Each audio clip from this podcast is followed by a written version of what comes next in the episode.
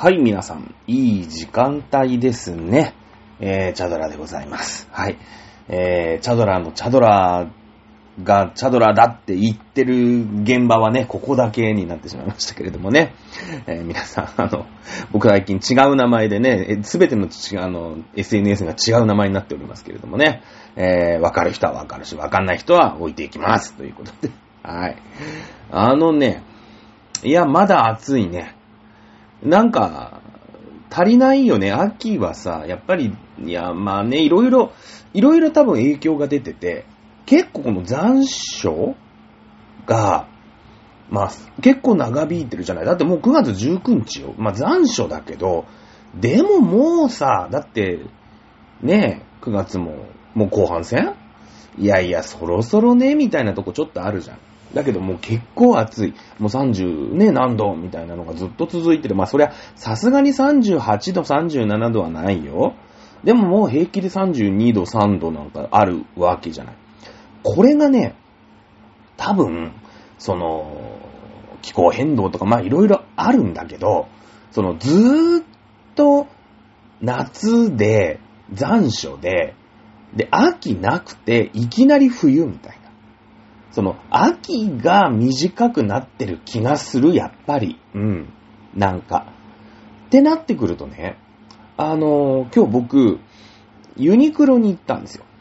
ね？そんなお金持ってるわけじゃないから。ね？まあまあ、あのー何が、なんで行ったかっていうと、僕あのーちょっとかかとがガサガサで、おじさんだからさ、かかと、かかとってみんなガサガサ？知らないよね。え、プルンプルンの、おじさんおばさんでプルンプルンのかかとの人いるの？なんか。俺ね、なんかこんなに、こんなにガサガサっていうぐらいガサガサで、あのー、ヤスリみたいなの、かかとが。ね？これなんか、なんかの病気なのかな？皮膚炎とかなのかわかんないんだけど、だからなんだろう、その、こう引っかかるのよ。かかとがガサガサ。だからなんかヤスリ、ね、紙ヤスリみたい、薄い紙ヤスリみたいのがかかとに張り付いてると思っていただいて結構なんですけど、あの、普通にね、寝、寝るじゃん。僕ベ、ベ、ベッドじゃないね。もう床にマットレスを引いてもベッドは、あの、引っ越しが多いもんで、ベッドばらしたりばらされたりみたいなのがめんどくさくて組み立てたり。もうベッドいらなくねっていう、まあ、ことになって、ベッド捨てちゃったんだけど、まあ、マットレスはね、いるかな、みたいので、マットレス引いて、まあ、その上にこう、トゥルースリーパーみたいのを引いて、夏場は、その上にこう、冷感接触 N クールみたいな、ニトリのね、あるじゃん。ひんやりするやつ。をね、引くのよ。うん。で、ほら、まあ、わかんない。几帳面な人は、そういうのちゃんとするのかもしれないんだけど、僕ほら、ザ、お、うんごめん、Z 大型だから、そのシーツって、いや、洗うよ？洗うよ？万年どこじゃなくてちゃんと洗うんだけど、洗うとね、その、上と下ってどっちでもよくする人ですか？皆さん。いや、あの、几帳面、まあ、映画とわかんないけど、几帳面な人はなんかもう私はずっとこっちが頭なんだからみたいなのを、なんか印とかね、こう、ワッペンみたいのつけて、あの、わかるようにしといて、なんか、いつも足が乗ってたところに、たとえ洗った、洗って乾かしたとはいえよ、洗って干したとはいえ、なんか足がいつも触れてるのを今回頭の方にするのはなーみたいなさ。うんうん。まあそういう人ももしかしたら、いるかもしれないよね。それが当たり前の人もいるかもしれないけど、まず少なくとも僕は、まああんまり気にしないで、こう、シーツをつけるんですよ。その、なんていうの？接触冷感カバーみたいのつけるのね。で、まあ別に接触冷感カバーの話じゃないんだよ。うん。あのー、つけるじゃん。そうするとね、あの、全然100個くないのよ。全然。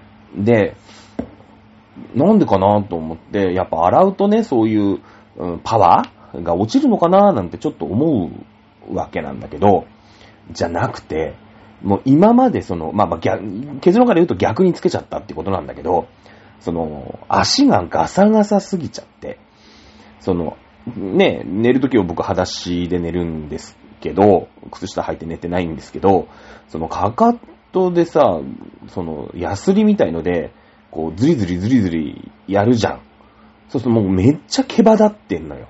なんかもうすり、すり切れてる、なんかすり減ってんの。シーツが。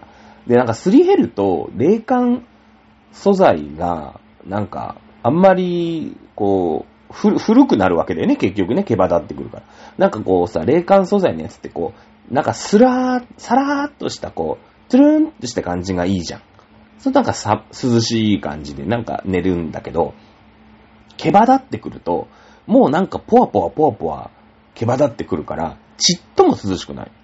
なんだろうなと思ったら、俺の足が原因で、その足で寝てる時にさ、足の方にあったやつのところは、もうすごい毛玉ができて、すごい繊維が毛羽立ってんのよ。うん。ぐらい足がガサガサ。今。うん。ね。どうすればいいの？なんかさ、ドンキとか行ったらそういうの売ってんのかな？なんかわかんないけど。松清とかに行ったらそういうプルンプルンになるやつとか売ってんのかな？なんかこれはあんまり良くないよ、なんか。うん。もうちょっとなんか、なんとかしなきゃいけない。で、で、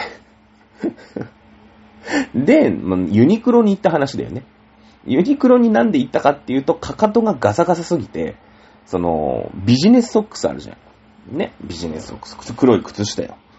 黒い靴下を買うんだけど、ここね、一週間ぐらいで、その、別になんかさ、その、昔は足の親指とかに穴が開いた記憶があるんだけど、なんかもう擦り切れちゃったりとかしてね。最近、かかとに穴が開くのよ。なんか。で、そんなになんか、その、うん、ね、言ってもそんな履き潰すようなまで履かないぐらいの、その靴下が、ここ一週間でなんか、右、右、左みたいな感じで、こう、いわゆるな一足半？捨てたのよ。もうね、さすがに穴開いて着続けるわけにいかないから、で、まあ、残念ながらというか、幸いなことにというか、僕はあの、靴下を売っているところが職場なもんですから、別にお金を出せば、あの、靴下って買えるもんですから、もうね、恥ずかしいからさ、なんかそんな、破れたの履いてますみたいな恥ずかしいんで、もう即捨てて、で、靴下買うんですよ。ね。で、今日も破れたの。で、それに気づいたのがもう帰り際だったから、まあ、店で買う、買ってもいいんだけど、1割引きだからね。一応弊社1割引きなんで私。じゃあ、まあいいやと思って。あの、久々そういや、なんか、ユニクロとか行ってなかったな、私服買ってなかったな、みたいな感じで、あ、ちょっとユニクロ寄ろう、みたいな感じで、じゃあこの靴下もユニクロで今日買って帰ればいいかな、と思って、今日、ユニクロに寄ったのよ。うん。そしたらさ、もう、いや、僕あんまり服屋に行かないから、服屋行く人にとっちゃ当たり前なのかもしれないんだけど、もう全部秋冬になってんのよ。なんなら30度で汗だくになってんのよ、こっちは。まだ半袖のワイシャツだし、ズボンもなんかほら、薄いさ、ね、なんかこう、ウールですみたいなじゃなくても、テロッテロのさ、なんか薄くて、とりあえずズボン履いてますよ、みたいな感じのね、あの、ズボンだし、ね、そんな感じで行くんだけど、もう、なんか、長袖のなんかさ、もこもこしたジャンパーとかさ、ネックウォーマーとかさ、そんなのばっかりになってんの。まあ、ユニクロ暇そうだったよね。いや、そりゃそうだよ。あの感じに行ったら、いやいや、は、ま、まだ早いよね。売れないよねって思うもんだって。うん。天下のユニクロさんですら、だからもっとさ、なんかエアリズムとかさ、なんかよく知らないんだけど、あの、つるんとしたトランクスとかあるじゃない。だからそういうのはまだ、やっぱ俺もそうだもんだって。なんか、そんな長長い、長靴下じゃなくてさ、短め靴下を今日買ってね。で、あと、トゥルンってした、あの、せっかくだから、まあ、じゃあ下着のね、なんか、古いさ、ヨレヨレの下着、誰に見せるわけでもないんだよ。誰も見ないんだけど、ね、じゃあヨレヨレの、なんかそういう機会がないとさ、ヨレヨレの下着って捨てないじゃない。ね、あの、バスタオルと下着と、それから歯ブラシ歯ブラシっていう私、ほら、電動歯ブラシだから、その電動歯ブラシの替えのやつね、変えるタイミングわかんないね。うん、あと、髭剃りの、T 字カミソリの歯、歯ね。これもわかんない。でも変えるとめちゃめちゃ反り心地いいよね。うん。あれなんかこうさ、アラームとか出してくんないかなねパンツとかさ、ねバスタオルとかもさ、ヨレヨレになってまで、まあ別にヨレヨレだけど、ね体の水は取れるからさ、どこで捨てたらいいんだろうってね、これがやっぱね、モテないやつの行動原理だよね。モテるやつはさ、かっこ悪いっていうのがそこに一個入ってくるわけ。ねいや、彼女が家に来るときにさ、こんななんかヨレヨレのパンツがかっこ悪いとかさ、こんなヨレヨレのバスタオルはなんかね、恥ずかしいなっていう、そういう、そういう感じって絶対必要だよね。うん。なんか、もうそれがないからさ、ね、モテなくなって、なんか、久しいからさ、ね、こうやってどんどんおじいちゃんになっていくんだろうね。おじいちゃんってなんかもうほら、もうなんかどうでもよくなってるじゃない。その、なんかよれよれのさ、なんか、もう、なんか、いや、それ、バスケの補欠でもそんなの着ませんよ、みたいなタンクトップとか平気で着てるじゃん。なんか、ね、そういうおじさんにならないように頑張っていきたいなと思ってて。ね、やっぱり、夏が、夏ってなって、秋が、いい秋がなくて、だから、薄手の長袖みたいのを着るタイミングがもう全然なくて、ちょっと、七分丈のパーカーとかさ、そういうのあんま着なくなっちゃって、いきなり木枯らし吹いてくるよ、多分。もうそしたら最終的にはさ、あの、アウター着込んじゃえばいいみたいなね、コート着ちゃえばみたいなとこあるじゃない。ね。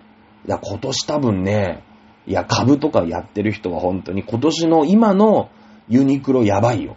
多分前年比で言うとね、80%とか85%とか、その秋物みたいなのが、春はいいじゃん、なんか。春はさ、なんか、ちょっと早めに春を先取りみたいな。まだなんか寒いんだけど、でも私は脱ぐのよ、みたいな。なんか、パステルピンク着るのよ、みたいなさ。ね。なんか我慢イコールおしゃれみたいな、そういう、そういう感じあるじゃん。なんか春ってそういうウキウキだし、色味もいい色味だけどね。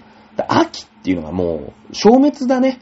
春はみんなが待ち望んでるけど、秋はなんかもう暑いから秋って言われたってなんか、ねえ、なんか、月見バーガー食うぐらいしか今秋やってないじゃん、私も。正直ね。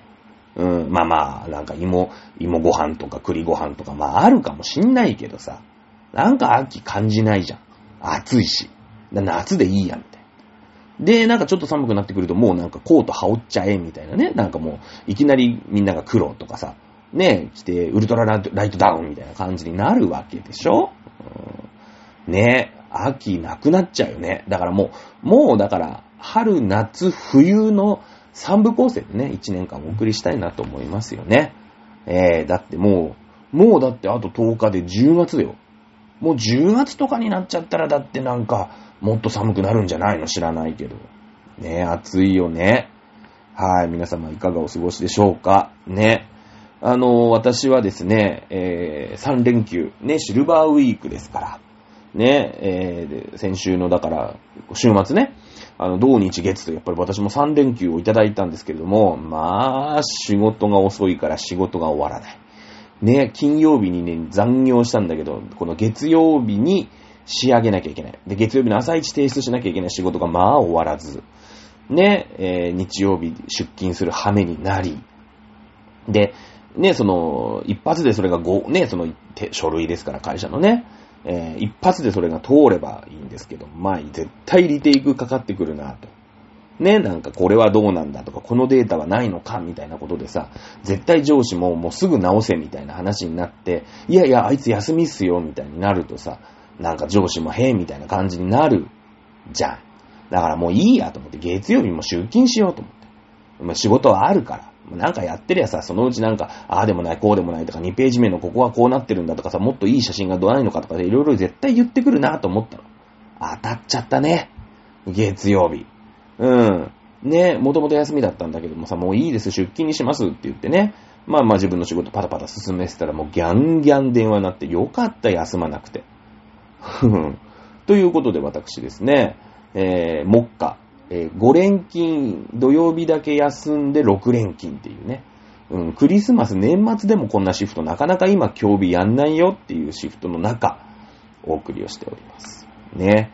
えーですので、今日はですね、あの、まあ、マリー・アントワネットというかね、ベルサイユのバラやりたいんだけど、一回お休みする。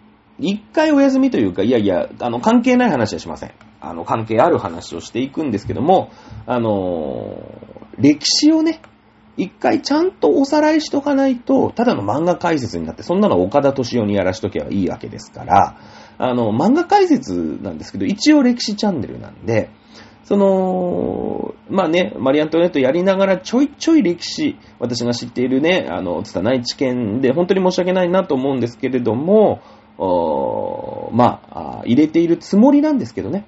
入れてるつもりなんですけど、まあ、やっぱりアニメが主になって、ね、フェルゼンがどうしたとか、オスカルがどうしたとかっていう風な感じでさ、マリー・アントワネットちゃんがいて、まあもちろん、マリー・アントワネット本当にいた人ですけれどもね、えー、で、もちろん史実に基づいていろんな設定があったり、事件があったりということなんだけども、ちょっとアニメに寄りすぎてたかなっていう部分もあるので、あの、ここ一回ね、しっかりこの歴史の中の、うん、このフランス、ね、ルイ16世とマリー・アントワネット、まあ、あとはそれに、まあ、そのね、前のルイ14世ね、えーになりますけれども、この辺の時代背景、えー世界はどういう風に動いていたのかな？その中のフランスの、まあ、王家というかね、えー、と貴族。まあね、あの、皆さん貴族じゃないですか。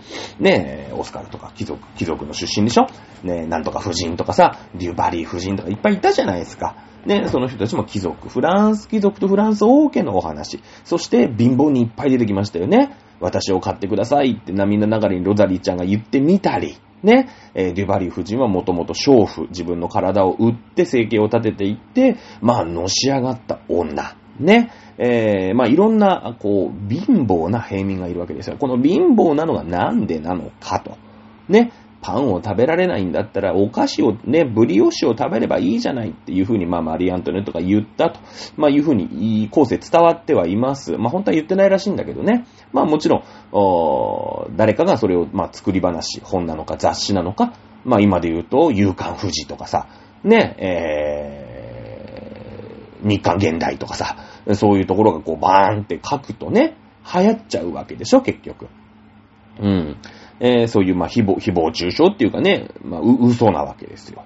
ね。えーですけれども、まあ、あこういう風に言ったって言ったらみんながこう、さもありなんて思ってみんながこうね、語り継ぐっていう部分って歴史絶対ありますから。まあ、こういう背景をしっかり押さえておかないと、うーん、このね、フランス革命に至る、まあ、フランの、この王家の状況ね、えーこの辺がブレてくるんで、今日はね、歴史会にしたいと思います。もしかしたらちょっと短めになるかもしれないですね。えーというのも、えーほら、3連休だったから、ね、3連休のつもりだったんだけど、ふに2日間出勤になっちゃいましたから、ね、えーそうなってくるとですね、あの、実は、あのーあれですね、漫画喫茶に行く時間がなかったっていうね、えーただそれだけという感じでね、あの今回ね、歴史会という感じに、えーしたいと思います。大丈夫ですか？皆さんついてこれてますか？えー、いうことで、一旦ね、えー今日は、あの、アニメの方はストップするつもりでいます。ということで、行ってみましょう。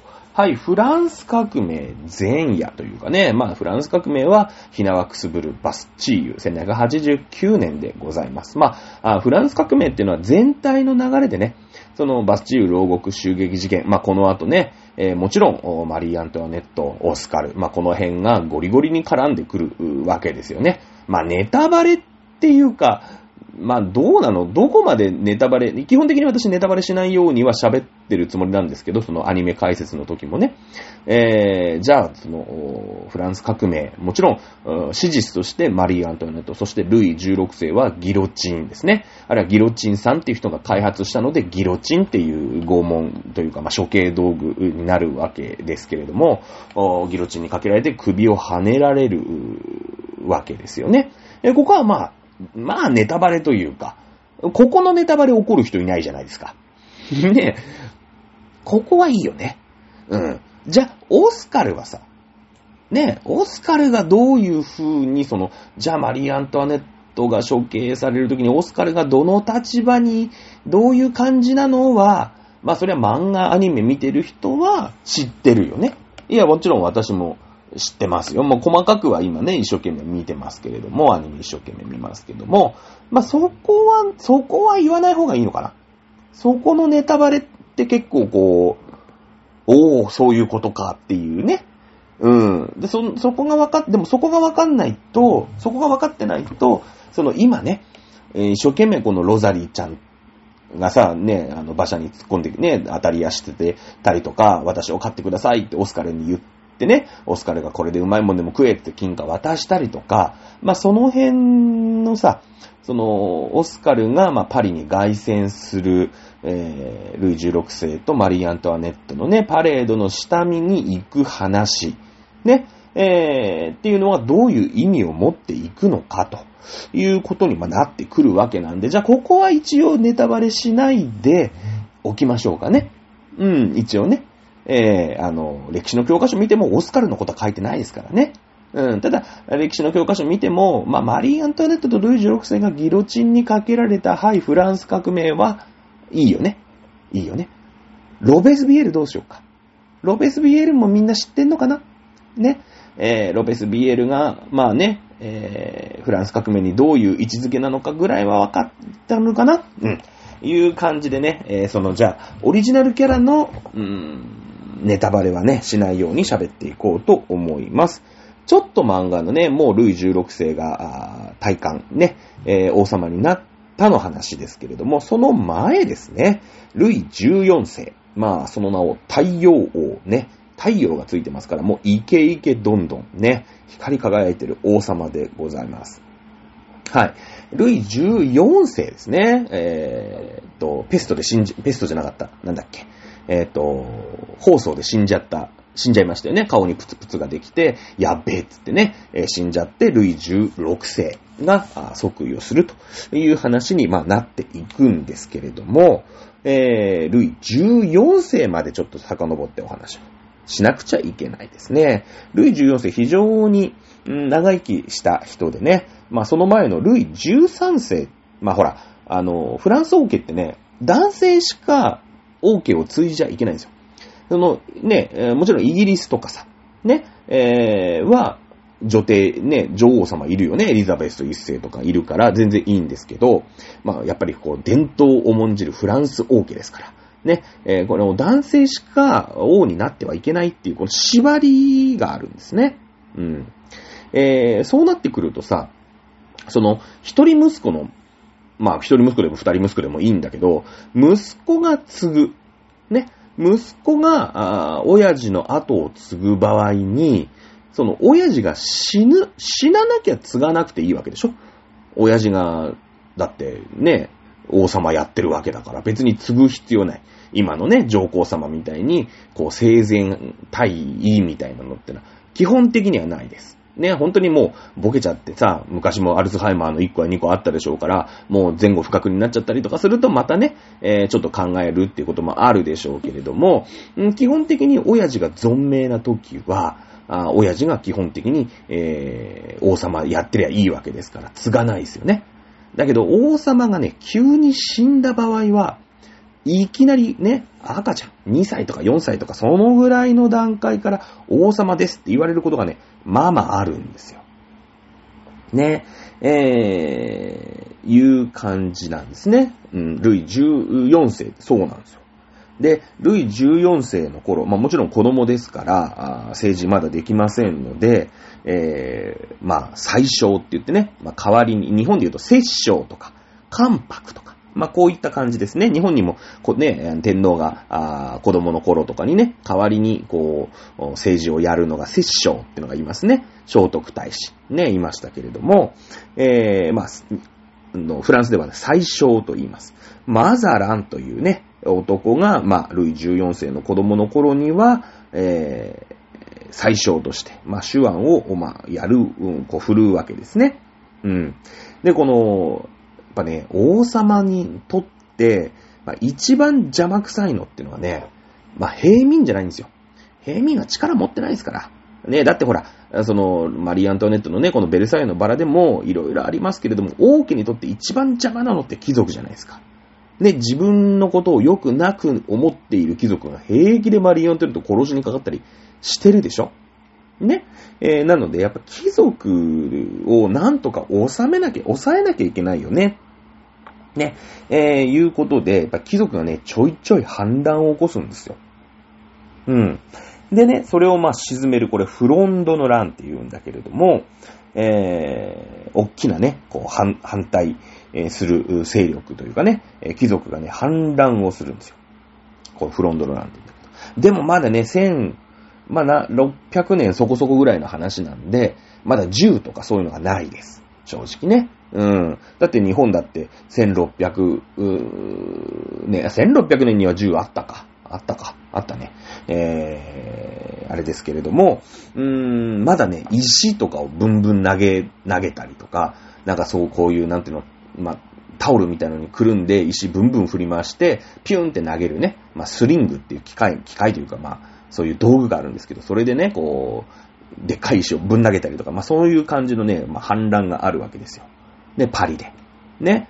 えー、で、おっかねえっていうことになる、なってね、そのルイ14世、ふざけんな、パリってこんな治安悪いのかよってね、貴族がなんかもう反乱してるぞってなって、まあ、落ち着いて政治もできねえってって、ベルサイユ宮殿作るんですよ。ね、パリとベルサイユ大体直線距離で10キロから15キロぐらい違うと思いますけれども、おそらくね、うん。ね、えー、だからもうね、東京なんかで政治家できるかって言って、えー、川越に行くみたいなね。横浜に、横浜と30キロぐらい離れてますね。えー、まあ、川崎とか、ね、に行っちゃうとか、蒲田とかにね、ベルサイユ宮殿作るみたいな感じですかね。えー、いう感じです。ね。で、でもさ、まだこのルイ14世のね、この子供の時に、うん、まあ、ね、このマザランっていうね、え、やつがいまして、この人はね、なかなか、こう、切れ者なんですね。で、この王様が、まあ、うーん、弱っちいから、ね、やっぱ貴族になんか気使ってペコペコしてるようだと、もうダメだと。ね。やっぱそれに傘にかけて貴族が反乱するっていうことになりまして、このマザランってやつが絶対王政っていう制度を始めるんですね。もう王様が一番偉いんだと。ね。王様の言うことは絶対なんだっていうのを始めるんですね。その、ルイ14世の子供の頃ですよ。もうね、子供の頃のルイ14世は、ね、よくわかんない。そんな自分が一手にね、権力を引き受けるなんて全然わからないんですけども、まあそのね、自分の代わりに政治やってる奴が、いやいやなんかもうこういう反乱が多くてね、えー、諸侯っていうんですか、貴族たちはもう全然言うこと聞かない。これはもう王様に強くなっていただくしかございませんねっていうね、お膳立てをされたんですね。で、大人にルイ14世になるでしょ？えー、そうなってくると、そのね、えー、自分のところに全部権力が集まってますから。ね、えー、やっぱりこう、反乱っていうのはね、え、少なくなってくるわけですよ。ね、え、まあ、そこでね、あの、まあ、コルベールっていうね、え、まあ、大倉大臣がいるわけですよ。大倉大臣何やったかっていうと、重商主義。ね、商業をとにかく活発にしなきゃいけないよね。この考え方はね、非常に良かったんです。ただし、フランスには足かせがあるんですね。うん。これはね、フランスっていうのはね、代々ゴリゴリのカトリックなんですよ。ほら、あの、宗教革命の話がね、皆さんもご存知だと思います。ね、えー、その頃はカトリックとプロテスタント、こういうね、新しい宗教、まあ、あなんていうんですかね、古臭い伝統的なのがカトリック。ね、えー、だけども、もう癒着とかがすごいんですよ。教会とかがお金取ってんですよ。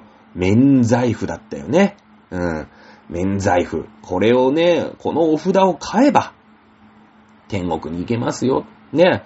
私たちも、これ笑えないですよ。私たちだって、お正月にね、あの、熊で買ったりとか、ね、お正月にお守り買うじゃないですか、交通安全の。あれなんで買うんですか？ね、このお守りを買えば、交通事故に遭いませんよ。ね、家内安全。ね、いろいろあるじゃないですか。安産。ね、子供が無事に、このお守りをね、買えば、ね、えー、子供が無事に生まれますよって言って、買うわけでしょ？この熊手を買えば、ね、あなたのお店は商売繁盛ですよって買うわけですから。ね、今でもその、ね、考え方、別に、えー、なんか免罪符が悪いっていうのをなんか一概に言えないんですけれどもね。うん。やっぱそういうのにもおかしいと。まあやりすぎちゃったんですよ。やりすぎちゃったんです。その、免罪、まあ日本人とさ、その、向こうのカトリックのね、キリスト教の人との、その宗教観の違いっ日本はさ、なんか、ね、とりあえず正月だけ600円か800円の交通安全のお守り買っときゃいいんでしょみたいな。大して信じてないし、あのー、まあ、大して、そこに、こう、なんていうの、ずっぽしハマってもいないみたいな。まあ、まあ、気休めぐらいに買っとくかぐらいの話だから、まあいいんだけど、向こうはさ、ゴリゴリ、ゴリゴリだから、キリスト教の人たちね。うん。もうこれ買ったらもう何やったって俺は救われる。逆にいや、持ってない奴は何やったって救われないみたいなさ。ちょっとこう私たちの感覚とずれてる部分がちょっとあったりするんでね。うん。あのー、この重症主義というのに、非常にね、えー、カトリックって、その、商売で儲けることっていうのは、まあ、悪とは言わないよ。人間が活動していく上にね、必要なんだけれども、いや、ちょっとやましいよね、みたいな。そういう感じなんですよ。カトリックって。その、うん、頑張って勤勉に働いて、うん、いる。ね、えー、そういうのが美徳。いやいや、そんなことない。なんか働いて銭っこ貯めるやつは、なんか、やましい、やらしいよね、みたいな。そういう感じなの。キリスト教って。ね。で、そのキリスト教から、うん、派生したプロテスタント。ね。これははっきり言ったら、働くことが美徳。うん。ね。いいじゃんだって。みんな頑張って働いて、勤勉に真面目に働いたら絶対いいことあるよ。だってさ、その、免罪符とかね、持って、いや、これだけ、これだ、これさえ持ってれば俺はもう何やったっていいんだ、みたいに喧嘩、バンバン喧嘩やってるやつとかがさ、いやいや、だって免罪符持ってっから、俺救われっから、みたいな。こういうのが嫌なわけでしょねその、裏口入学みたいなもんじゃない天国への裏口入学ですよ。ね、名探偵コナンみたいになってますけど、なんかタイトルみたいになってますけど、そういうの嫌なわけ。ね、真面目に、コツコツ、頑張れば、免罪符なんかなくたって、救われるんですよ。ね、一生懸命田んぼ耕田んぼ、田んぼないか。ね、小麦畑耕して、ね、えー、お羊の面倒を見て、ね、いいじゃないですか、それで。なんて幸せな人生なんでしょうっていうのが、まあ簡単に言うと、カト、えー、と、プロテスタントなのね。プロテスタント。で、この人たちの商工業、商工業者のことをユグノーっていうふうに言います。ユグノー。ね、フランス語で。ユグノーを、ね、当然、えー、ルイ14世はユグノーに対して、えー、どうですか？緩くしますか？それとも締め付けますか？そう。重症主義だから、ね、えー、この人たち、だって勤勉に働いてくれるんだよ。毎日毎日お店開いて、ね、朝から仕入れに行って、ね、お店も綺麗にして、もうフレンドリーサービスして、やるわけじゃん。頑張る。プロテスタントの人。ね。だけども、フランスの王家ってのは代々ゴリッゴリのカトリック。ね。なってくると、このユグノっていう人たちを締め付けるわけだ。だってその、ね、もう宗教として締め付けるわけだよ。うちの国は悪いけど、プロテスタントとか認めないよ。だって王様もカトリックだし、カトリックこそそんなね、なんか、うーん、分派した、ね、プロテスタントとか認めないよ。そういう時代です。そういう時代なんですね。カトリックは商売にあんまり熱心じゃない。なんでかって言ったらもうやっぱ貴族のものだよね。聖職者と貴族の王様による貴族のための聖職者のための宗教みたいなことじゃないですか。ね、だから基本的に働くなんて話ないんですよ。頭がないわけですね。うん。いいんですよ。そのなんかよくわかんない小作人たちが一生懸命小麦作ってくれるから俺たちはね、えー、上流国民、上級国民ですから。ね、そういうのないんです。はい。ユグノーだって、あなたがユグノーね、その、商工業者、プロテスタントという、うフランスでは、すごい弾圧を受けている宗教を重んじて、ね、えー、真面目に、勤勉に、愚直に働く商人。ね、真面目に愚直に物を作り続ける職人だったら、どうしますか？いうことなんだよね。はい。どうしますか？だってフランスにいたらさ、ね。だって宗教を、王様がさ、その宗教なわけでしょ？ね。自分は違う宗教、弾圧されてますよね。どうしますか？はい。逃げ出します。逃げ出します。えー、フランスはですね、ね、どっち、皆さん、皆さんだったらどっちに行きます？今、フラあなたはフランス人です。どこに逃げますか？はい。えー、スペインの人。イタリアの人。スイスの人。ね。まあまあ別にね、私はパスタが好きだからイタリア行きたいわとかね、えー、サグラダファ、まあその時はなかったでしょうけどね、サグラダファミリアが大好きだからね、えー、バルセロナに行きたいわと思うかもしれませんけど、残念ながらスペインとの間にはピレネー山脈があるんですね。えー、イタリアとの間にはアルプス山脈があるんですね。で、スイスなんつったらもうその、その、そのものが山でしょ。ハイジなんだから。行くの大変じゃないですか。そしてやっぱ山がありますので、どうしたって東に行かざるを得ないですよね。行った方が楽っぽくないですか？だってなんか。ねえ、夜逃げしようと思ったら、東に行くんですよね。はい。まあ、いわゆる今で言うとドイツ。当時で言うと、神聖ローマ帝国です。まあ、神聖ローマ帝国っていう言い方もどうなの？問題はあるよ。ね？ローマじゃねえし、神聖でもねえし。だってローマってのはゴリゴリのカトリックじゃん。だって、ね、大、あの、大司教様がいるわけでしょ？ね、えー、の流れを組む、うわけなんですけど、まあ、いろいろあってね、そのローマ帝国って昔々にローマ帝国があって、それが東と西に分かれて、東ローマ帝国と西ローマ帝国っていうのがあって、その東ローマ帝国っていうのも分裂しちゃって、もううやむやになっちゃって、その、まあ、いわゆる今ドイツと言われてるところ。ね、は、もう、なんだろう、日本で言うと戦国時代みたいなかな、ここは俺んやで、ここは俺んやで、何よみたいな感じで、こう、戦国時代みたいに、ちょっとカオスな時代になっちゃったんですよ。ね？で、そうなってくると、いやいや、ね、もう、ひ日々殺し合いしてるわけですから、やっぱり、ローマ帝国の頃良かったよね。みんななんか民族とか違ったけど、一つだったよね。平和だったよね。っていうことで、うん、まあ、戦争はちょっとそろそろやめようかと。うん。で、まあ、俺たち民族も違うし、住んでるとこも違うと。いがみ合うのやめようぜ。うん。いうことで、あのー、あの時良かったよね。あのローマ帝国の時代みたいに、みんなで仲良く、まあ仲良くというかね、いがみ合ってんだよ。いがみ合ってんだけど、戦争はしたかったよなって。で、その時はほら、ローマ帝国、ローマ教皇ってのがいてさ、ガチってやってたわけじゃん。うん。ああいう風な国、国というかね、連邦政府みたいなね。うん。うん、例えばほら、バイエルンとかさ、ね、えー、いろいろこう、ドイツにも、ね、こう、国というか、あるわけじゃないですか。その場所、場所が。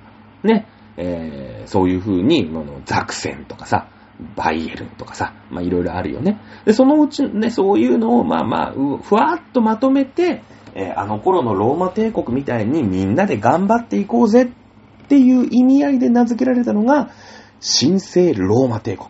別に神聖でもなければ、ローマ、ローマってイタリアだからね、ローマでも何でもないんですよ。ね。もうなんとなくこう、ああいう感じにしたいよねっていう状態が神聖ローマ帝国。まあ、ドイツと思ってください。ね。で、えー、オーストリア。まあ、この後マリア・テレジアが出てきますから、オーストリアについても言わなくちゃいけないよね。オーストリアはね、まあ、正直言ったら、その、うーん、神聖ローマ帝国の中の一つの、まあ、都市というか、一つの国というか、まあ、ちょっと大きめだよね、みたいなのがオーストリア。なのよ。うん。えー、で、まあ、そのさ、うーんまあ、だからなんだろうね。うーん、まあ、薩摩藩みたいな。ちょっとこう、何考えていくかわかんない力も持ってる、うーん、みたいな。感じ。で、その、一つ一つの国だから、そのバイエルンとかさ、ザクセンとかさ、まあそういうドイツにもいろんな、ね、いろんな国があって、それがふわーっとまとまってる神聖ローマ帝国だから。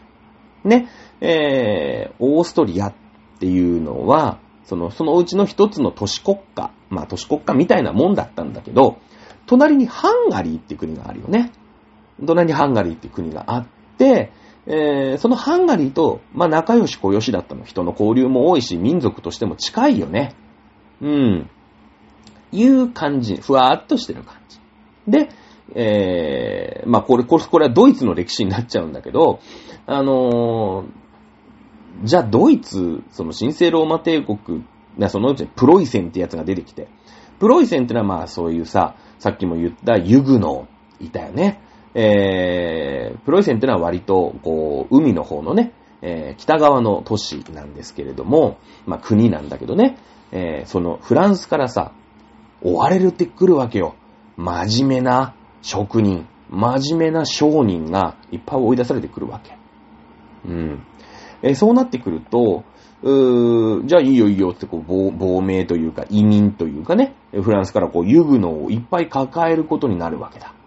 で、移民だから、まあ、えっちらおっちら、さっきね、ピレネー山脈だなんだって話したけど、まあ、海で来るわけだよね。船で来るわけだよ。そうすると北側、南側よりも北側の方にこのユグノーがさ、こう、わーって来るじゃん。ね、こいつら真面目でパワー持ってるから、ね、あの、超有能だから、瞬く間に商業が発展するんですよ。で、まあ当時ね、まだオランダっていう、まあ国っぽいものしかなくて、まだ一つの一都市みたいな感じで、まあドイツのこう出先機関みたいな感じなんだけど、まだね、オランダだぜっていう話話じゃないんだけど、うーん、そう、その、追われた奴らが、オランダっていうね、その、もう海のさ、ね、とっ先のね、海、海、海、海してるじゃないですか。ね、ここで、俺たち商業やってもいいんだって言って、すげえ頑張ったから、オランダがこう、この後ね、えブイブイ言わせるわけじゃない。オランダ、オランダなんかねちっちゃいじゃん。スペイン没落します。ね、えー、で、その後オランダってのが来るよね。うん、イギリスとオランダが来るじゃないですか。日本に貿易したのはオランダだもんね。うん。ね、え、こんな感じで、ドイツはどんどんどんどんその商業としての、うーん、まあ、力を蓄えている。こんな時代だ。はい。フランスは、その有能な商業、商人、それから職人、ね、えー、こいつらを、まあ、いわば追放してるわけですよね。えー、そうなってくるとどうなるか。当然、えー、フランス国内の商業、そして工業は衰退の一途をたどります。ね。えー、宗教の、まあ、そのプロテスタントっていうのが、まあさ、で、ね、そのルターの宗教改革なんて習ったじゃないですか。だから今までは普通に宗教改革があるまではみんながみんな、まあ、キリスト教だったわけ。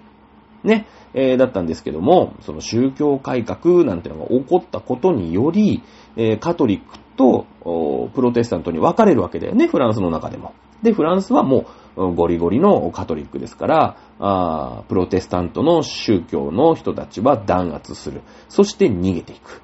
こいつらがめちゃめちゃ有能な商人、めちゃめちゃ有能な職人だったわけですね。なので、このルイ14世の時代に、どんどんどんどんフランスは国力を落としているという時代になるわけですよ。ね。うん。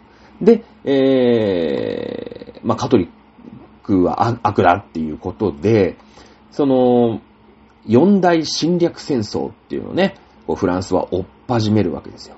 だって、ね、自分たちの、まあ、出てった裏切り者、ユグノーが、まあ、ドイツにね、まあ、こう、住み着いていくわけですよ。まあ、腹立ちますよね。うん。えー、神聖ローマ帝国とバチバチに戦争をします、フランスが。ね。えー、だって、もともとは俺たちの人たちやで、逃げてったのふざけんなってやっぱ思うじゃないですか。で、おまけに自分たちはそいつらのせいで、まあそいつらが出てったせいで、どんどん国力ね、えー、商商人とかこう職人とかのレベルが下がるよね。うん。だから、まあ、じゃあ、もう、その、もうもう全然ドイツのライン川まではもうフランスだからと。ね。あいつらどうせライン川の近くにね、そのドイツもフランス寄りの方に住むわけじゃないですか。オランダとかさ、あっちの方に住むわけ。じゃあライン川まではもうフランスじゃね？っていうことになって。ね。ひどいひどいよね。逃げたら逃げた先までフランスだからって言い張るっていうね。まあそういう時代だからさ、しょうがない。うん。えー、これで四大侵略戦争ってのをドイツに対して、ね、例えばプロイセンであったり、ザクセンであったり、ね、えー、オーストリアで、まあ、オー、ストリアであったり、まあ、こういったところと、おまあ、侵略戦争を、まあ、するわけだ。ね。えこのルイ14世の時代。で、その一つ、オーストリアに、ドイツ、ドイツというかね、その神聖ローマ帝国の一つの、まあ、独立したあ連邦国家であったあオーストリア。ここにもフランスは攻めていってる。当然、オーストリアとフランスの中は最悪だよね。だって戦争してんだから。うん。ね。えー、で、まあまあ、フランスはね、こう負けるわけ。まあ負けるというか、うん、まあ引き分け、痛み分けみたいな感じよ。ね。どんどんどんどんお金だけ使って、まああんまりなんかへ、まあちょっとね、この、このちっちゃい川のこっちまではうちとかさ、そのぐらいはあるんだよ。なんか。なんか、なんだろうね、えー、江戸川までこっちとかさ、わかんないけど、なんか千葉が攻めてったらさ、今まで江戸川っていうところで千葉と東京って栄え、ね、変わってんだけど、もうちょっと攻めて荒川までうち、みたいなね。千葉が攻めていって。錦糸町多分千葉になっちゃうよね、そうするとね。うん。まあ、そう、そのぐらいはあるんだけど、まあ、大きく分けて対してそういう、うん、ずーっと戦争してるわけだ。ね。仲悪い。で、そうなってくると、ほら、フランスはさ、どんどんどんどん商業落ちぶれていってるわけだから、お金ないよね。お金稼げない。うん。なってくると、えー、ちょっとこれやべえなと。ね。オーストリア割とでけえなと。うん。ここは、オーストリアと仲良くしなきゃいけないなっていうところで、えー、オーストリアの姫様を、ルイ16世ね、今のルイ14世、14世の孫にあたるのかな、えー、の、まあ、あお嫁さんにくださいな、というのが、この、マリー・アントワネット、ね、えー、マリア・テレジアの娘さんがフランスに来た理由なんだよね。うん。なんとなく理解。なんとなくでいいよ。なんとなくで。はい。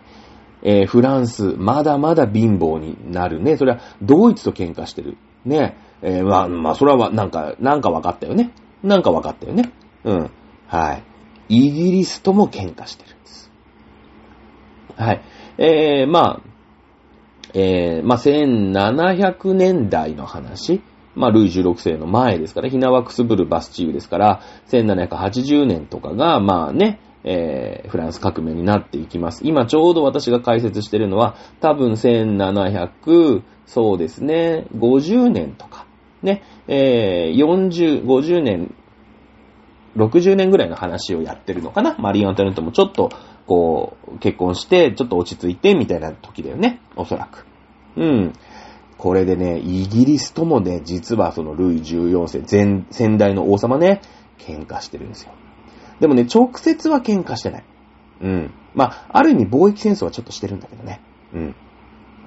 えーと、1754年から1763年に、フレンチ・インディアン戦争ってのをやってんだ。これどこでやったか。アメリカ大陸でやってます。ね。えー、もともとイギリスとフランスは直接は喧嘩してないんだけれども、仲悪い。なんでか。新大陸アメリカ。まあもちろん新大陸アメリカはスペインの人が見つけたんで、スペインにもね、えー、こう、まあ、ね、有利にね、もちろん最初に唾つけたのは、ね、えー、マゼランでしたっけ？ね。ですので、あのー、バスコダガマ？マゼランだよな。あの、マルコポーロ？違うな。えー、マゼランだな。が、まあ、フラン、そのスペインのものちゃものなんだけど、その頃のスペインって、没落、もう没落どんどんどんどんしてるんですよ。あのー、なんだろうね、世継ぎが生まれなくて、あのー、結局ね、フランスから、まあ、このルイ14世の子供だったかな？かなんかを、えー、もらってるんですよね。確か。あのー、ハプスブルグ家だったわけ。その、さっき言ったオーストリアのハプスブルグ家が、まあ、この、この頃の王様同士ってさ、近親結婚だから、その、スペインにね、その、オーストリアから嫁いだ奴がいるんだよ、ハプスブルグ家から。で、このハプスブルグ家って何がすごいのかっていうと、なんだろうね、繁殖力なんだよね、結局は。あのー、子供が生まれなくて王家が断絶するなんてのは、まあよくある話じゃない。イギリスなんかでもそうだし、いっぱいあるよね。なんか、なんとか町、なんとか町っていっぱいあるじゃないですか。ハノーバー町とかさ。で、今、フランスはブルボン町だしね。うん。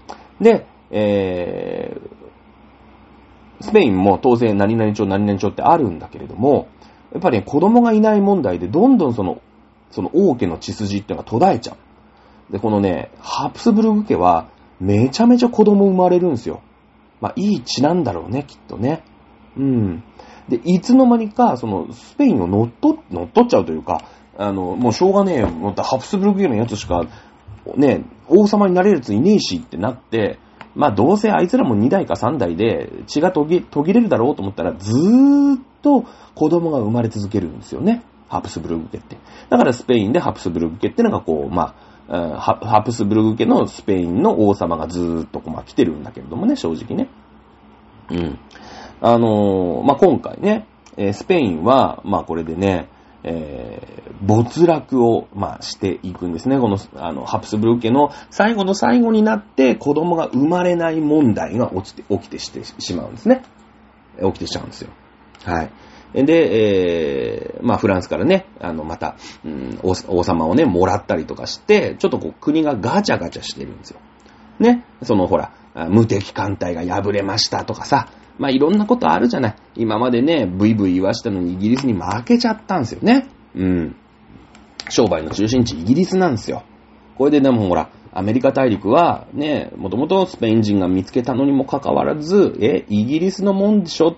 だって船で行くでしょ？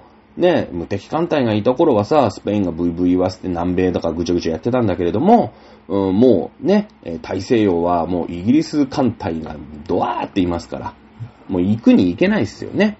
うん。ということで、えー、イギリスが、まあ、植民地、13植民地なんていうのはイギリスがね、イギリスとの今度、まあ、独立戦争になっていくんだけども、えー、フランスもね、温度あんなとこにいい島あんじゃねえかって、なんかイギリスが行ってるぞっていうことで、まあ、遅ればせながらフランスも行くんですよ。フランスね、一応まあ、あ大きな国ですから、俺行くぞっていう。ただ、いいとこはイギリスが持ってってるんですよ。ね。なんかこう、近くてさ、イギリスからも行きやすくてさ、ちょっと住みやすそうでさ、ね、えー、この東海岸今で言うと、なんだろう、まあ、ニューヨークとかさ、ね、ありますよね。あのー、ワシントンとかさ、あっちの方ね、右側よ、右側。ね、えー、バージニア州なんてあるよね。バージニア州。あれ、バージニア州っていうのは、エリザベス一世がいつまでもバージンだったっていうから、バージニア州なんですよ。ね。えー、まあいいんですけど、そんなのはね。そんなのはまあいいんですけれども、ね、えー、で、遅ればせながらね、フランス行くんですよ。フランス行って、ちょっと俺たちもいてくんないって、嫌だよ。ね、行きやすいし、ここ住みやすいもん、これはもう俺たちのもんだって言って、イギリス人、まあそこから渡ってた人はね、えー、言い張るわけですよ。で、そうすると、フランス人はどこ行かなくちゃいけないのか。ね。えー、まあ、行くとしたら、南だフロリダとかさ。ね、あっちの方行くか、逆上の方行くしかないよね。でも南の方はさ、南米中米この辺はもうスペイン、ポルトガルが抑えてんじゃん。ここ入れないんだよね。うん。スペイン人強いんですよ。まだそこに居座ってんですよ、南の方は。やっべっつって。だってほら、メキシコなんて今さ、今でもスペイン語とかじゃないですか。ね、メキシコ語ってないですよね。スペイン語ですよね。はい。えー、フランス人はですね、もうしょうがない。北に行くしかないんですよ。ね。だから今カナダでは第二外国語フランス語じゃないですか。ね。昔からいる、まあ、カナダのいわゆる貴族的な人たちってみんなフランス語なんですよ。ね。追いやられてるんですよ。基本的にフランスね。遅かったから。はい。ね。えー、まあまあちょっと置いといて、そんな感じ、そんな感じ。そして、えー、まあ、植民をね、植民地合戦を繰り広げるんだけれども、この、まあ、いわゆるインディアンね。今インディアンって言っちゃいけないんですですけれども、当時の言葉ですから、これはインディアンっていうふうに今言わせていただきます。ネイティブアメリカンって今言わなきゃいけないんだけどね、その人たちにとっては差別用語だって言うんですけども、これ歴史用語ですから。ね。えー、歴史用語なんで、まあ、インディアンと言ってしまいますけれども、このインディアンどうするの問題っていうのがあるわけよ。ねうん。あのー、インディアンにとってみたらフランス人もイギリス人も敵ですよね。自分たちが住んでるとこにわーって来て勝手になんか俺たちの土地だみたいなね、えー、ことを言ってるわけですから。で、フランス人はね、このインディアンと手を取ってイギリスを追い出そうということにしたんですよ。うん。もうこのままだとイギリスに勝てないから。でもさ、ね、考えてみてください。インディアンにしてみたらね、フランス人もイギリス人も変わりませんからね、よく手を取ってくれたな、いうイメージありますよね。ありますよね。えー、これにはまあ理由があって、その、イギリスもそのほら、イギリス国教会とかまあいろいろありましたよね。あの辺で宗教戦争だったじゃないですか。イギリスの歴史やりましたよね、昔。はい、弾かれた人たちがイギリスに行く。ね、あ、イギリスごめんなさい。アメリカに新天地を求めて移住をするんですよね。こいつらガチなんすよ。もう帰る気ねえ、ないんすよ、はっきり言って。ね？だって、その、ほら、本国、イギリスでは、あの、ジェームス、ジェームス 5, 5世だっけ？ね、えー、がさ、ね、あの、ほら、イギリス国教会っていうね、自分がその、教、教祖というか、ね、えー、教皇みたいな立場にいますよ、みたいな。イギリス国教会やるんだみたいな、わけわからんちになってるじゃん。いやいや、そんなこと言われても困りますよって言っても、うるせえ俺が一番偉いんだっていう風になっちゃってるから、ね。もうそこでさ、もうその王様の、イギリスの王様のやり方についていけない人は、もう住む家を追われるわけですよ。家なき子なんですよ。同情するんだったら新天地をくれということで、もうその人たち帰る気ない、な、帰る気ないというか帰れないんですよ。うん。まあ、ある意味もう家を追い出されてるんですよね。祖国をね。うん。大草原の小さな家っていうね、その開拓時代の昔のドラマがありましたけれども、もう二馬車みたいの一個で家族がね、えー、どんどんこうアメリカを開拓していく。ね、そしてインディアンとの戦いに勝っていく。いう話、まあ、インディアンの戦いをしていくっていうね、そういうお話がありましたけれども、こいつらも帰るとこないんです。イギリス本土には帰れないんです。でもフランス人はね、違うんですよ。フランス人は。うん。あのー、新天地があるぞっていうことで、まあもちろんね、あのー、そこに住み着いて、まあいろいろかすめ取ろうとはしてるんですけども、別に、あの、フランスの国内で何かが起きたわけじゃないですよね。うん。ね。何かがこう、追い追い出される。ね、そのユグの立場ドイツに追い出されましたけれども、別にこうフランスはね、そこに美味しい思いができるかなと思って行くわけですから。まあただそれだけのこと。ね、商売系で言ってますから、あこいつらはまあ、うまいことやればね、えー、まあまあ、その、ちょいちょいっと、うまい汁さえ与えればあ、そんなに自分たちのことを侵略してくるわけじゃないだろうと。イギリス人ほっとくともうね、えー、あと何十年、ね、30年40年ぐらいでサンフランシスコまで開拓しますからね、あの人たちね。えー、あの、も、もっとかかるか。えっ、ー、と、ロッキー山脈を越えるのに、50年だか60年だかかかったような気がしますね。もうちょっとかかると思いますけれども、えー、なので、インディアンはとにかくこのイギリス人、絶対に帰らない奴らにとにかく出てってほしいんで、フランス人と手を組むんですね。フレンチ・インディアン戦争、1754年でございます。はい。から、というのを起こすんですね。えー、フランスと、えー、インディアンね、が手を取ってイギリスを追い出そうということになります。ここに全力を注ぐんですね。フランスとしても美味しいじゃないですか。イギリスで、で、イギリスのね、イギリス系植民地の人が出てってくれれば、もっと暖かくて、もっと住みやすくて、もっと便利なところを自分たちが横取りすること、かすめ取ることができますよね。えー、ですので、こう、インディアンと手を組む、ね、えー、メリットっていうのはフランス側にもあるわけですよ。はい。ね、で、イギリスは、おなんだ、お前、フランス、なんか、俺たちが先に来たからっつって、偏僻なとこに追いやってやった、あのフランス人がインディアンと組んで、ね、えー、戦争だとって、よーし、受けて立つ、立つってやるって言ってね、こう、イギリスとフランスがここで代理戦争をガチでやるんですよ。ね、ガチでやる。これにね、フランスも負けちゃうんですよね。うん。まあ、ただ、イギリスの方も無傷じゃないですよ。これ戦争ですからね。そして、あの、現地のインディアンもね、向こうの味方になってますので、結構分が悪いんですよ。ね。で、まあ、まあちょっとイギリスの方から先に喋ってしまうと、イギリスはこれでね、あの、まあ戦争には勝ったんですけども、財政が逼迫します。はい。えー、そして何が起きたかというと、この13州ですね、えー、植民地の人たちに税、重い税金をかける。これちょっとやりましたよね。イギリスの歴史の時に先にやりましたんで、これ先話しちゃいますけども、税金をかけるようになるわけです。ね。えー、まあ、いろ、いろんな、いろんなのにかけるんですよ。お砂糖にかけてみたり、ね、税金をね、砂糖の税金をかけてみたり、あと、タバコ、ね、えー、ガラス、うん、まあ、こういったものにかけていくんですね。えー、で、一番有名だったのが、お茶ですよね。茶法というものでございます。はい。お茶、紅茶に対して、やっぱイギリス人といえば紅茶でしょまあ日本人による、日本人に言ったら白米みたいなもんですよ、はっきり言ったら。ね。えー、もう、まあ、日本人なかなかね、紅茶なくたって大丈夫だろうと思うんですけど、イギリス人そんなことありません。ティータイムがもう大好きですから。ね、えー、お茶にかけると。そして、お茶もね、そのなんか現地のやつとか変なやつから買っちゃダメ。イギリスから買いなさいと。ね、もうだから生活必需品ですよ。はっきり言って日本人の白米みたいなもんですよね。ここを抑えられて、この、まあ、アメリカ人というかね、アメリカに植民したイギリス系の人たちは激怒します。ふざけんなと。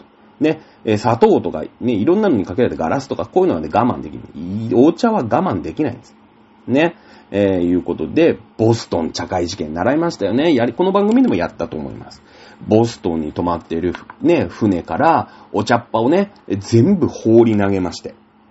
ね、えー、342個の樽だそうですけれども、ボストンティーパーティーね、えー、ティーパーティーは別にね、これ、あれなんですよ。ボストン茶会事件って今言ってるんで、なんかお茶会ね、その家康とか秀吉とかのお茶会のイメージですけども、このね、これ役が間違ってるんですね。えー、ボストンティーパーティーね、いうの反乱っていう、まあ、英語だったんですけど、ティーパーティーだもんだから、ティーパーティーだったら日本語にすると茶会じゃないですか。ね。えー、なんですけれども、あの、このパーティーはですね、あの、ドラゴンクエストとかでさ、勇者、戦士、魔法使い、僧侶ってパーティーって言うじゃないですか。ね？なんかその仲間みたいな。ね、その一つの冒険をしていく上にパーティーを組む。このパーティーなんですね。別にドラゴンクエストはなんかパーティーをやってるわけじゃない。勇者とね、えー、僧侶と魔法使いと戦士が仲良くね、お酒を組み交わしてるパーティーじゃないですよね。みんなでピザ食ったりバーベキューやんないですよね。仲間で、みんなで仲間になって悪の魔王を倒そうってのはパーティーじゃないですか。こういう意味なんですね。ティーパーティーっていうのはだからお茶に対してね、えー、の税金に対して反乱、反感を持った人たちの集まりっていうのがティーパーティーなんですね。えー、まあいいんですけれども、この人たちが、えー、だから、ボストンに泊まってる船から全部ね、えー、342個の樽全部ボストン湾にぶん投げて抗議したんですね。ここからアメリカ独立戦争が始まるんですよ。だからそのアメリカ独立戦争も結局イギリスの財政なんですよ。もうね、財政なんだから税金かけるぞつって、ふざけんなーって言って独立したのがアメリカなんですね。これよく覚えていただき。はい、フランスね、だってイギリスがこんな状態でね、あの美味しい思いができる植民地だったアメリカ大陸を手放すことになってしまったような財政難、フランスが被ってないわけがないじゃないですか。ね。だってフレンチ、インディアン戦争で負けてんすよ、しかも。イギリス相手に。フランスって。ね。負けてんすよ。莫大な借金がフランスにはあるわけですね。フランスがまあ出てくるわけですよ。これがね、ルイ14世の時代です。うん。ね。まあ、あの、1776年にアメリカは独立宣言ですよね。独立宣言といえばな、7月4日でしたっけ、えー、忘れちゃいましたけれども、なるわけなんですけれどもね。はい。フランスはね、こんな財政状況なんですよ。もうイギリスもいっぱいいっぱい。フランスもいっぱいいっぱい。ね。うん。もう借金まみれ。しかも自分ところが、ユグノね、プロテスタントのイケてる商工業者を追い出してしまったので、え、フランスの経済もボロボロ。ね。ろくなものも工業製品も作れない。ね。えこういう感じです。そしてこのコルベールという、まあ、大倉大臣がいるんですけど、重商主義と言って、商業を大事にしましょうね。これからはやっぱり貿易だぜ。ね。っていう、まあ、政策を取るわけですよ。まあ、これ正しいですよね。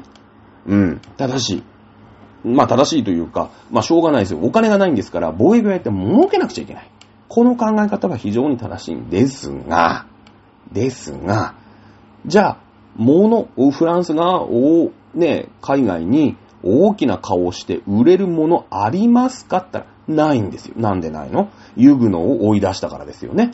まともな商売人もいない。まともな貿易会社もない。そしてまともな工業製品もない。ね。えー、いうことで、しかも、はい、えーその時のイギリスってどうでした？産業革命の時代なんですよ、もう。はい。これからは貿易だぞ。どんどん貿易してして金稼ぐぞって言って貿易を積極的にやったら、ろくな貿易業者いない。ね。ろくな工業製品ない。もちろんイギリスは、えー住みづらくて生きづらい国でやりましたよね。なので、もちろん、農業生産ね、の、なんていう、農作物ね。これはね、イギリスに売ってね、割とお金稼げたんですよ。よかったよかった。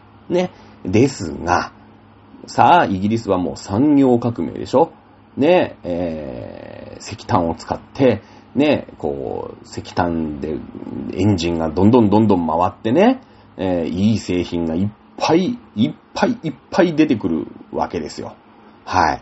ね、もちろんその毛織物、いろいろありましたよね。囲い込み運動があって、ね、えーみんなその、羊のね、羊をみんなで飼えって言ってね、で、羊の毛刈れっつってね、みんなでセーター作れっつってね、えーセーターを、その時にね、えーお世話になってるというか、植民地にしていたインドに持ってったら、こんな暑いとこでセーターなんか着れるかっつってめちゃくちゃ余っちゃったって話、多分したと思うんだよね。はい。フランス？いや、インドよりは寒いじゃないですか。ね。で、品質、まあでもほら、あインドでは売れませんでした。いくら、いくら安くて、いくらね、あの、品質が良くた、良かったとしても、あ暑きゃセーター着ませんから。フランスで、ね、フランス寒いですよ、フランスって。フランスってだって北海道とか青森とか秋田とかあのぐらいの緯度ですからね、北緯4 38度 ?40 度ぐらいですとね。うん。売れるんすよ。売れるんすよ。イギリスの産業革命。ね。で作った安くて品質のいい毛織物のセーター、フランスでバカ売れします。ってことは貿易赤字じゃないですか。いやいや、一生懸命頑張って農業製品売りますけど、農業製品ってね、四六時中売れないんですよ。ね、小麦だったら春小麦、冬小麦。まあ、ね、いっぱいこう作ったところで時期っちゅうのがあるじゃないですか。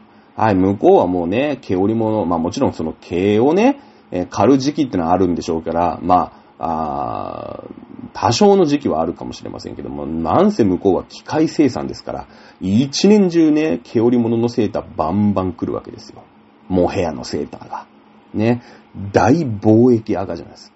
ね、えー、ユグノを追い出さなきゃよかったですよね。ろくな貿易業者いませんから、もうね、ひどい騒ぎですよ。どんどんお金が出ていっちゃう。ね、いうのが、このルイ14世の最後らへん。うん。えー、の、ほら、ひどいでしょ？なんか、ルイ14世って言うとさ、なんかもうフランスの絶対王政のど真ん中みたいな感じで、その、もう、すごいけん、ね、その、牽制を誇っていたみたいなイメージなんだけど、もう実はずったぼろなの。ぶっちゃけずったぼろなの。ね。で、ね、その、じゃあお前らも、うーん、産業革命すりゃいいじゃねえかって言うんだけど、ユグノいないんだよ。